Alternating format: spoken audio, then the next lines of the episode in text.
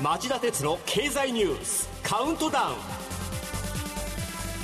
皆さんこんにちは。番組アンカー経済ジャーナリストの町田鉄です。こんにちは。番組アシスタントの杉浦舞です。今日も新型コロナ対策をして放送します。えー、今日の経済ニュースカウントダウンは僕が、えー、リモートの収録で、えー、ゲストをお招きしてます。テーマはこちら。バイデン大統領の北朝鮮包囲網が完成一方で意外としぶといとも言われる北朝鮮経済の実態は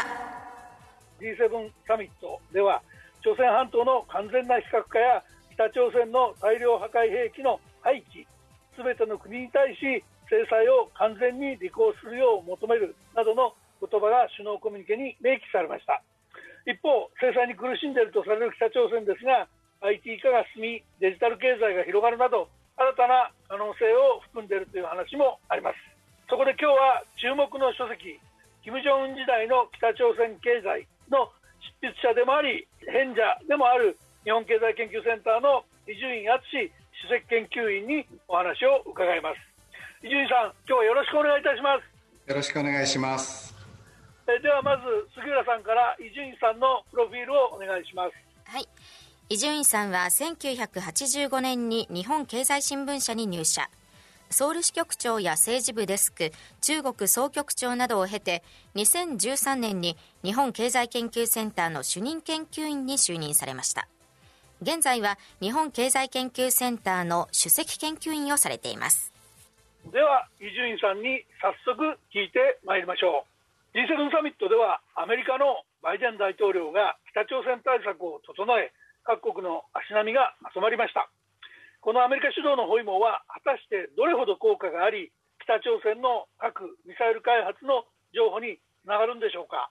はい、あの G7 サミットではですねあの冒頭ご紹介あったようにですね朝鮮半島の完全な非核化といったような、まあ、文言がですねあの首脳のコミュニケに記載されました。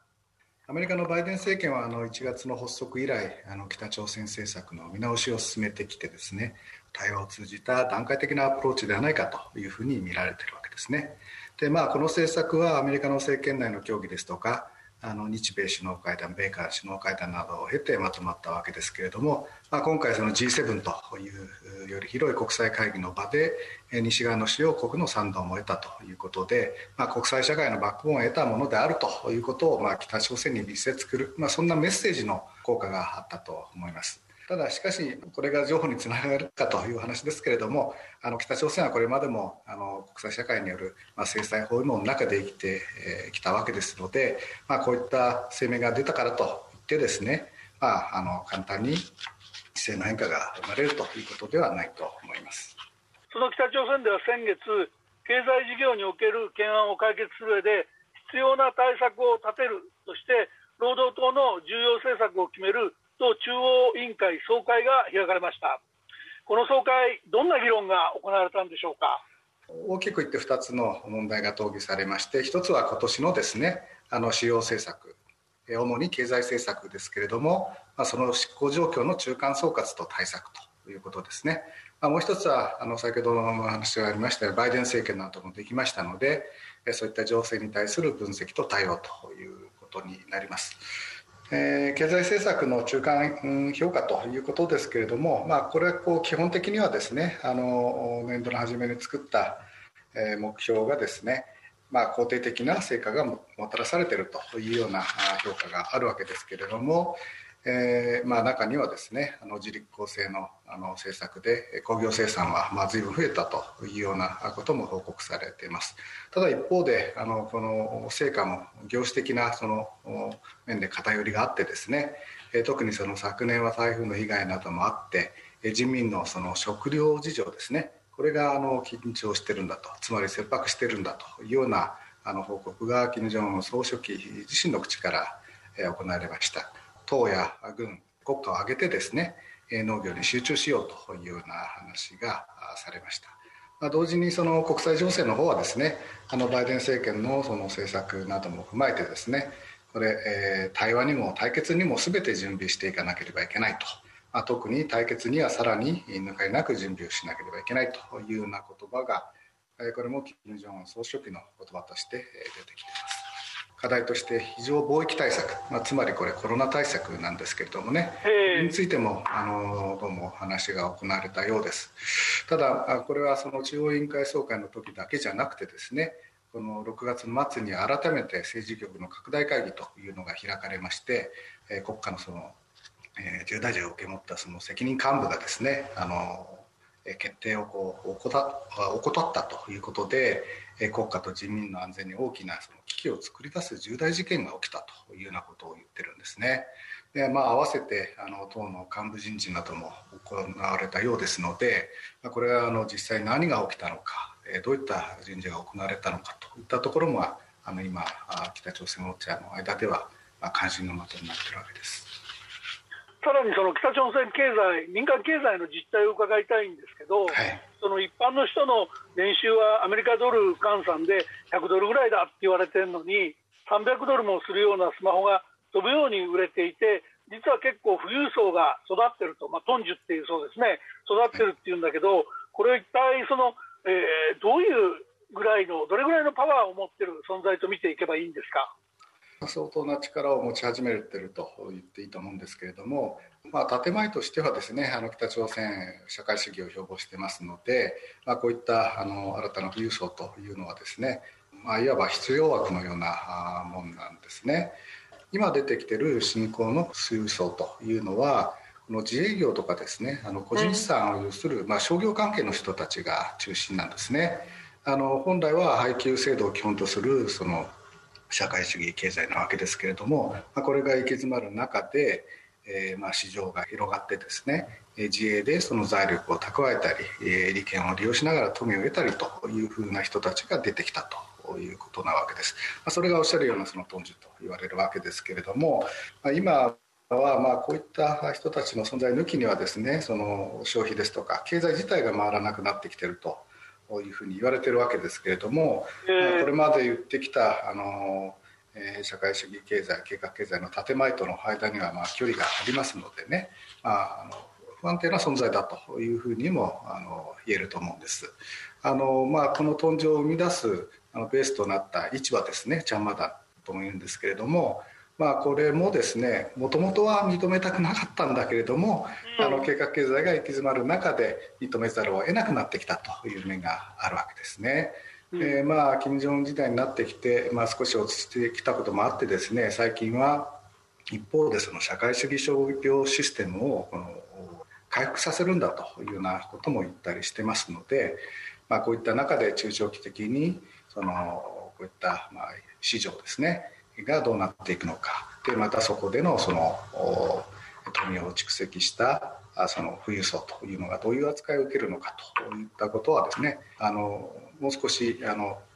中長期的に見ていかなければいけないと思います。まあ、現実問題としてはこういった人たちのお金がその北朝鮮の経済を回しているという面はあるわけですけれども申し上げたようなまあ不安定な部分もあるということです。北朝鮮のデジタル経済全般意外と進んでるんだっていう話と世界的にそのサイバー攻撃がその話題になる中で北朝鮮の名前が上がることも多いと思うんですけど北朝鮮のデジタル経済の実態っていうのはどういうふうに見ればいいでしょうか？今度書いたその金正恩時代の北朝鮮経済という本にも書いたんですけれども、まあ、北朝鮮のデジタル化というのはもう経済の面とですねあの軍事の面とあとまあ国家統治このもう三位一体で進められてると思うんですね。うん、あの経済は相当疲弊していたわけですけれども中長期的に科学技術がこう必要だということで5か年計画を作って、まあ、その中に ICT をその位置づけていったわけです。まあ、これは経済的に科学技術をベースにした知識経済を構築したいとかああいうことがありましてですね、まあ、そのためにその子どもに対するコンピューター教育とそういったものにも力を入れてきたわけです。えー、軍事面での利用というのがもともと大きな理由としてありましてですね、まあ、実際に軍事技術の開発だとか外貨獲得の有力な手段になってきてるわけですね。まあ、相当多くのそのサイバー部隊を組織しているというふうに報告されてますし、まあ、最近はその海外の金融機関へのその不正工作ですねサイバー攻撃であの金銭を騙し取るような、まあ、事例ですね仮想通貨取引所への攻撃だとか、まあ、そういったのも行われているということです。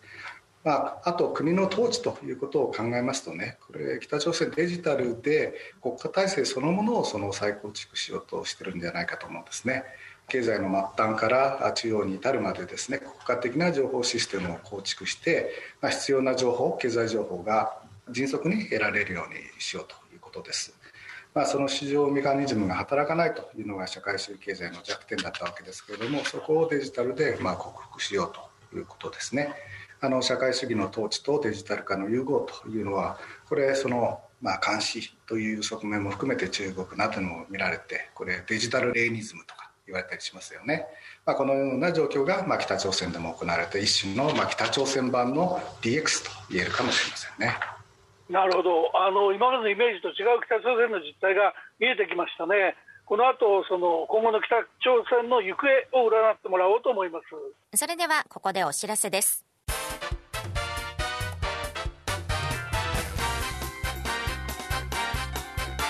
町田鉄の経済ニュースカウントダウン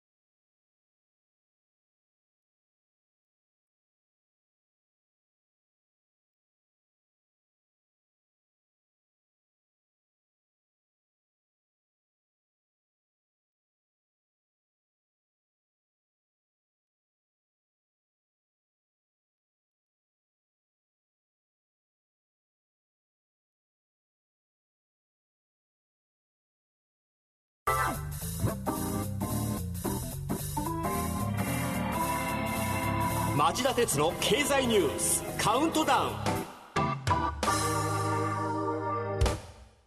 今日は日本経済研究センターの伊集院敦史跡研究員に北朝鮮についてのお話を伺っています、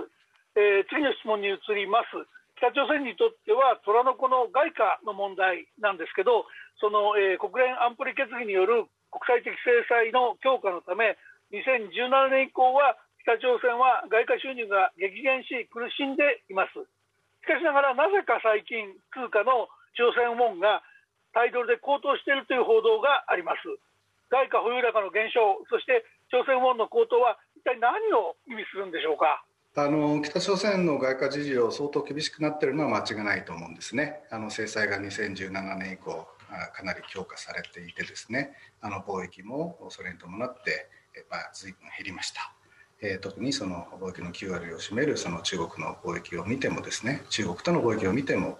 年を追って減っていて、まあ、今年もあの随分減ってるというような、まあ、報告があります。で外貨に関しては、まあ、こういった貿易動向を踏まえてですねあの韓国の専門家のグループですけれどもこれ2000年の末には20億ドルぐらいまでの水準にまあ減少してですね事実上その外貨が枯渇するんじゃないかというような指摘もまあ出ていました。あの韓国の中央銀行韓国銀行があの昨年の1月にまとめたリポートですと、えー、北朝鮮の外貨はまあ取引用とですね価値の保存用という2つの面があるわけですけれども、まあ、これが段階的に価値の保存用が減って次に取引用が減る、まあ、最終的にはこれ底をつくとあのデフォルトになっていくということなんですけれども、まあ、今年初めの時点では砂糖だとかあのいくつかのその商品によっては価格の上昇が見られてるんですけれども米価だとかそういったものについては大きな変動がま確認されていなくてですね、まあ、ある程度コントロールされているのかなということです、まあ、為替の方なんですけれども北朝鮮の場合はその公式レートとあとまあ市場などで行われているその実勢のレートとでまたさらに闇レートと、まあ、大別して3つぐらいあるわけですけれどもあの貿易額のその減少というのはトの実勢レートに影響を与え始めてきてると思うんですね。あの外貨の使用自体が制限されてきているという面もありますし、まあ、海外から輸入がまあ減っている分、まあ、その分国内産品を求める人が増えて、まあ、朝鮮ウォンがドルに対して高騰したんじゃないかという分析もあるわけです、まあ、ただこの辺はですねあのいろんな思惑があの交錯していると思うんです。あの北朝鮮の当局からすると民間が保有している外貨をより多くですね公的文面にその移転する上で、えむしろ恩が高くなった方がいいとか、まあ、そういう思惑もあるでしょうし、まあ、貿易の動向だとか今申し上げたような当局の思惑だとかそういったまあ突然のその政策変更で、まあ、これからも大きく変わる余地があると思います。あの最後の質問になりますけど金正恩体制発足から10年経ちました、まあ、今後10年も含めてどんな展開が注目されるのか、えー、お願いします。はいあのまあ、金正恩総書記、まあ、若いリーダーということで新しい時代になってからですね、えー、北朝鮮なりのその経済改革というのに取り組んでるんですねあの企業の自主権拡大とかああいうところですけれども、まあ、しかしそれも、まあ、ある意味その従来の枠組みの中での改革にとどまっているんですね。あの国の安全ですとか体制維持を優先して、まあ、限られた範囲内で状況を見ながらそう政策を微修正しているということです。まあ、ですので従来の殻を破るようなブロックスルーを狙うのかどうか、まあ、その辺こう判断を下せる人物はやはりあの今ではあの金正恩総書記だけだと思いますので、まあ、その辺はですね総書記のまあ判断に変わってくるんじゃないかと思います。祖父の代から、まあ、3代世襲ということですけれどもやはりそのそれをこう変えることができるのはあのそういった直系の人だけではないか、まあ、これ逆にそれ引きずってるからできないんじゃないかと、まあ、両方の見方あるわけですけれどもいずれにしろまあキーパーソンは金正恩総書記ということですね。あのアメリカとの交渉があの見通せない中で軍事力の増強と自力構成という路線でやっているわけですけれども、まあ、これで本当に展望が開けるのかどうか、まあ、我慢していけばそのうち国際社会の方が諦めるというふうに見てるのかもしれませんけれども、まあ、それが成功する保証はどこにもないわけです。いずれにしろその経済の飛躍には対外関係の改善というのがま不可欠ですので、まあ、この辺その経済と外交安保をセットでですね改革する決意を固めることができるかどうかというようなことです。あの最近あの金正恩総書記ずいぶんやつれたという話もあの報じられてますけれども、まあ、健康に問題がなければ相当な長期政権になる可能性があるわけですので、まあ、そのプランの中でいつどんなタイミングでその決断を下すかということだと思います。大変今日もあの興味深いお話ありがとうございました。ありがとうございましたここでプレゼントのお知らせです。本日ご紹介した注目の書籍金正恩時代の北朝鮮経済を3名の方にプレゼントいたします。ご希望の方は番組ホームページにある専用ホームからメールでご応募ください。必要事項に加え番組へのご意見ご感想もいただけると嬉しいです。発表は発送をもって返させていただきます。たくさんのご応募お待ちしています。そしてこの後5時35分からの経済ニュース深掘りでも伊集院さんがご登場されるんですよね。はい、えー、今度はガラッとテーマを変えてですね気候変動対策。これでアメリカと中国は本当に協調できるのかという興味深い視点のお話を伺う予定にしています。この後5時35分から再びお耳にかかりましょう。それではさようなら